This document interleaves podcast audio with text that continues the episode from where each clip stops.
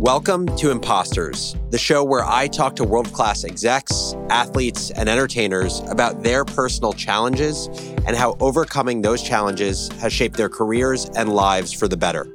I'm your host, Alex Lieberman, co founder and executive chairman of Morning Brew. For the second edition of Imposters Toolkit, my guest is Daphne E. Jones.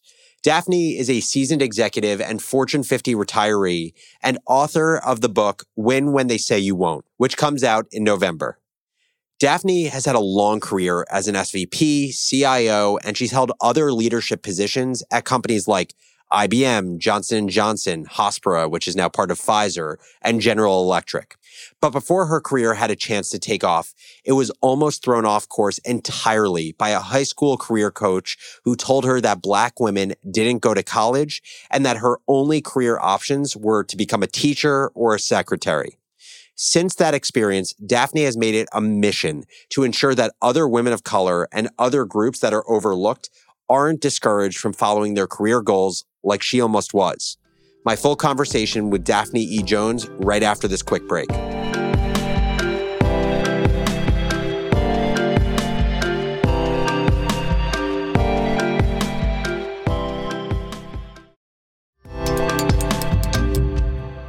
Daphne Jones, welcome to Imposters. Thank you for having me today. I'm excited to be here. So, your career path is both an interesting and winding one. You came up in a time when education was limiting or problematic, let's say to people of color and women. Tell us about your coming up and how that led to the troubling thing a career counselor ended up saying about your future. Well, I was born and raised in a small town right south of Chicago. It's called Phoenix, Illinois. And when I tell people I'm from Phoenix, they're like, oh, Arizona. I'm like, no, the other one. Well, they, what other one is that? and it's uh, a town of 1,500 people. And so we were so small and poor. There was no grocery stores, there was no post office. All we had was liquor stores and churches. So I guess after people got drunk, they went to church and asked for forgiveness. So that's kind of how small it was. And my parents were from Jamaica. So they were immigrant parents. And my mom cleaned bedpans at night for the hospital. And then my dad was on the factory floor. So he was on the assembly line. So they were very, I wouldn't say uneducated because they did go to school, but they were undereducated. They probably didn't make it past high school. But what they did recognize is number one, that Jamaica was under the British rule. And so being under the British rule, it was just about the excellence that Britain kind of endeared to them. They stressed learning. They stressed being really smart. They, they, they stressed reading a ton. So even though we were living in poor circumstances, my mom's mindset wasn't poor or was not based on poverty. And so I did well in school. You know, there were times when I got assaulted, you know, racial assault, physical assault by people who didn't look like me and, and boys and, and others. But I still, you know, went through school, still did really well. And so as mom was talking about being great and and having excellence and reading all the time and, and just doing well. I said I went to my counselor and I said, well, I'd like to start getting ready for college. And I was surprised where he never like came after me and asked me, Daphne, it's time to start thinking about college. And then I realized why, because he said to me, Daphne, girls like you don't go to college. You know, black girls is what he meant. And he said, if you try to get in, you won't get in. If you get in, you won't get out, meaning you won't graduate. And then if you do graduate, no one's really going to hire you because they don't see you as being that type of person.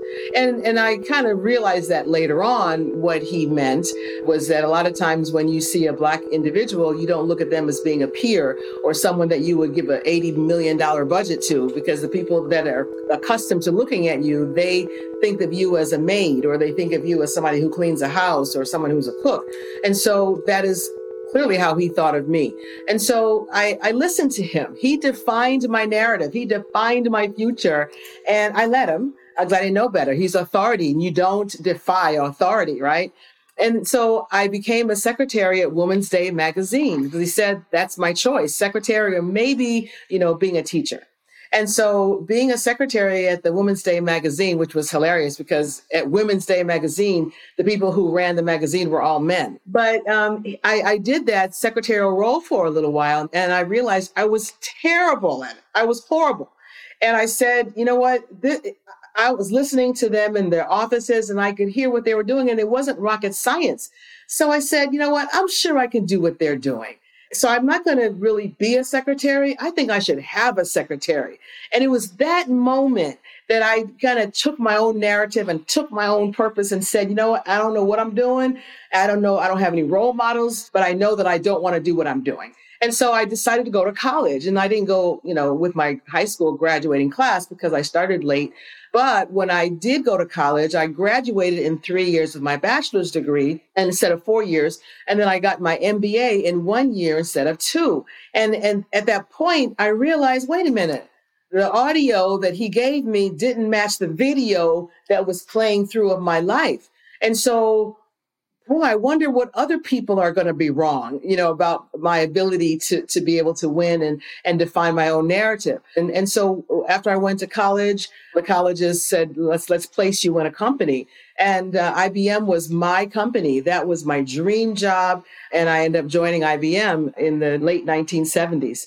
And from there, my career didn't always go straight up because there were other people who may not have been my counselor, but they may have thought like my counselor. So as I encountered people along the way, I would sometimes, you know, go up, go sideways, have to take a glass cliff where, you know, you've got a really dangerous opportunity in front of you. If you do well, woohoo! But if you don't do well, you could get to a dull thud and and and kill your career. And so that's sort of how my career has gone up and down. First of all, the career counselors advice was very shitty advice. And I say that in such a declarative way because I think one, it was just shitty advice. Two, I think as you explained, it's amazing how powerful and dangerous when you're young, the advice of others who are older than you and quote unquote more knowledgeable or wiser, how much we latch on to others' advice and it becomes our own reality, like how much our narratives turn into our reality. And so I think it's just, you know, for those listening who are thinking about the advice that they give to others, those who are mentors to other people, understanding the power of your word and how your word can truly dictate the actions and directions of others is super important to appreciate. Yeah, I think what happened for a lot of girls, it's it's a conditioning. We've been conditioned to not believe we have value we've been forced to drop our mic or lower our voice or or hide our culture. Uh, we've been overlooked, underpaid, undervalued.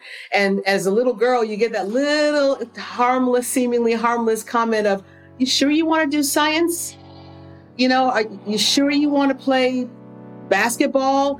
And those little tiny voices in our minds teach us how to appreciate, how to ask permission to prosper and they then grow up into little seeds of ideas, grow up into big trees of what we now know as imposter syndrome, because we've been told so long to go this way.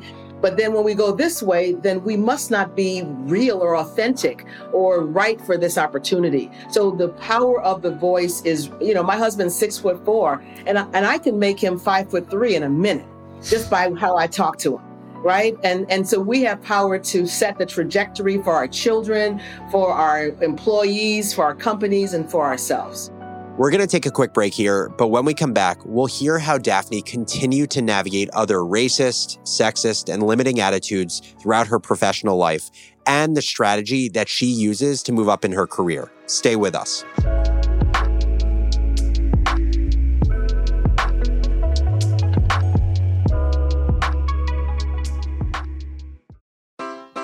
Take your business further with the smart and flexible American Express Business Gold Card. It offers flexible spending capacity that adapts to your business. You can also earn up to $395 in annual statement credits on eligible purchases at select business merchants. That's the powerful backing of American Express. Terms apply. Learn more at americanexpress.com slash business gold card.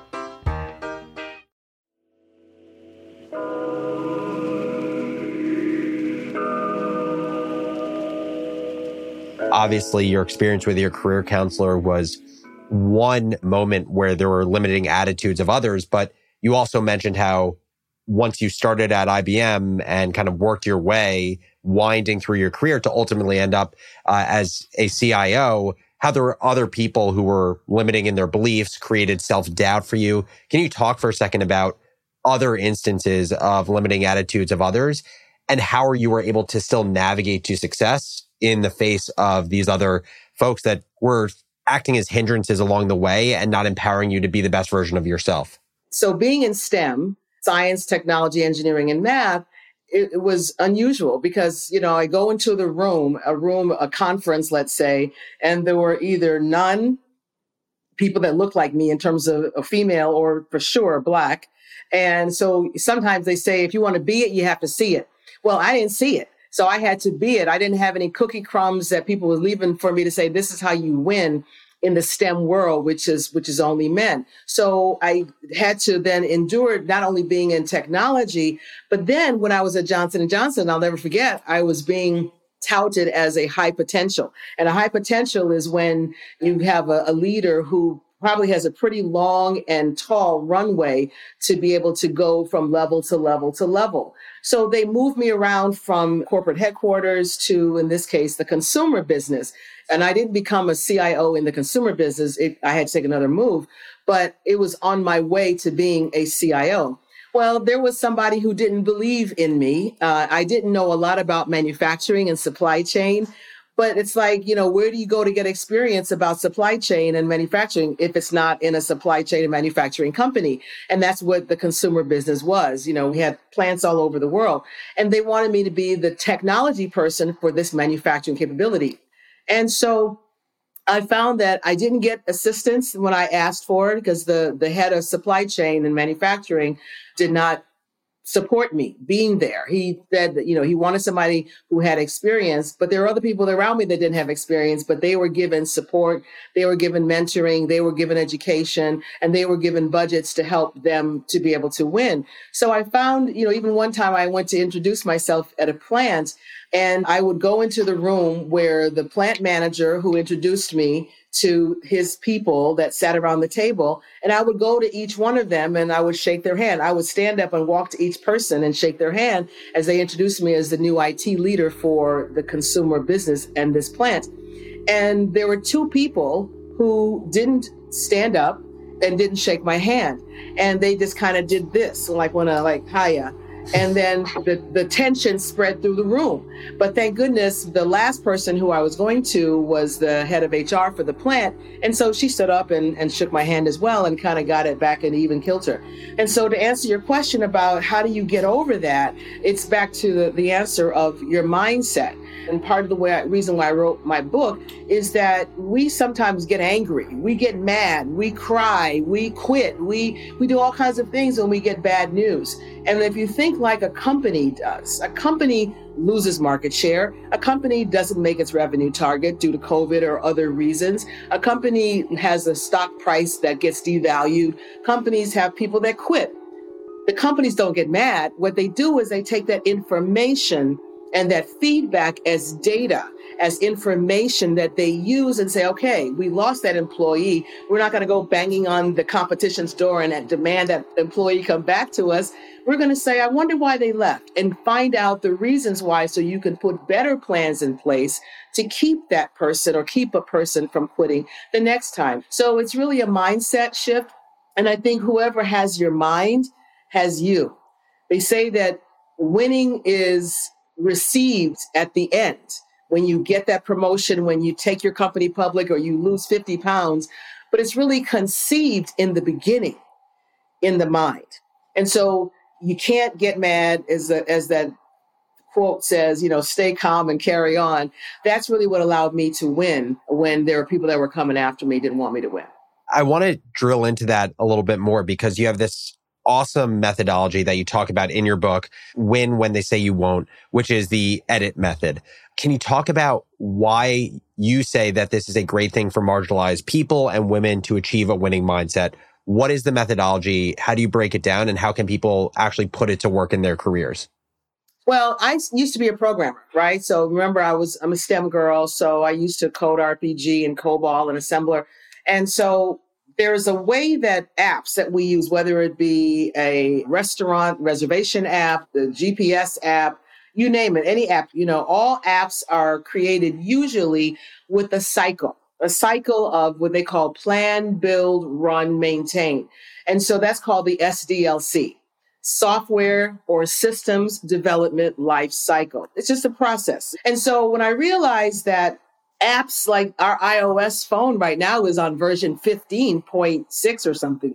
If we think of ourselves as a product that can improve over time, then how do we improve apps? We improve apps through this life cycle. So edit, first of all, means change. Edit the word. And if you change how you think, you change your behaviors, then you will definitely change your outcomes. And so edit means change, change your outcomes. But the words also mean envision, design, iterate, and transform. And so just as the apps, you plan your app and then you design how the app is going to work and you build it and then you run that app and then you maintain that or improve that app over time the same with our lives we can envision where we want to be in, in terms of you know who we want to be what we want to be. We design our approach of how do we get there and we use business tools to do it. So we take business mindset business tools to help improve a personal situation or professional situation and then after you design, then you go into iterate, which means you test your design in the market. Your market is your family, it's your boss, it's whoever you're trying to improve your reputation with. And that you iterate it. If you don't like the results you got, you go back and you fix the design again, you fix the plan again. And then when you have been successful, then you are transformed. You've gone from a junior analyst to a senior analyst. You've gone from a vice president to a senior vice president. You've gone from being overweight to being healthy.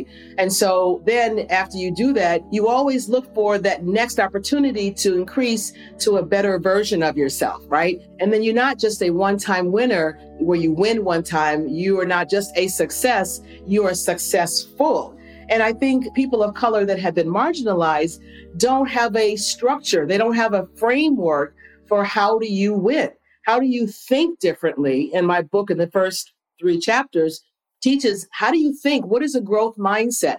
Many of us have a fixed mindset or have a mindset where we're asking for permission or we're just grateful that we got a job.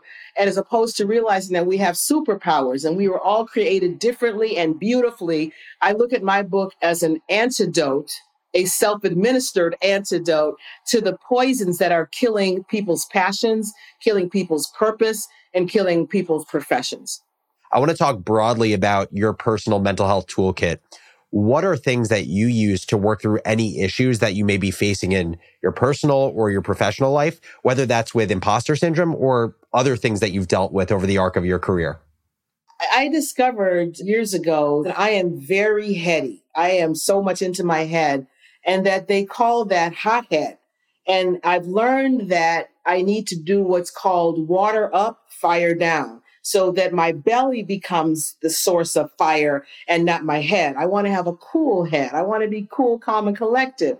Because when you have so much in your head, it causes stress and you can get sick and have all kinds of issues. So my meditation, my focus on I do body tapping and making sure that I'm caught up in the feeling of what is going on in terms of touching and and you know trying to feel my kidneys and things like that. And when I do that, my blood pressure goes down and I am much more calm. So part of it is just getting yourself just to be in a calm place.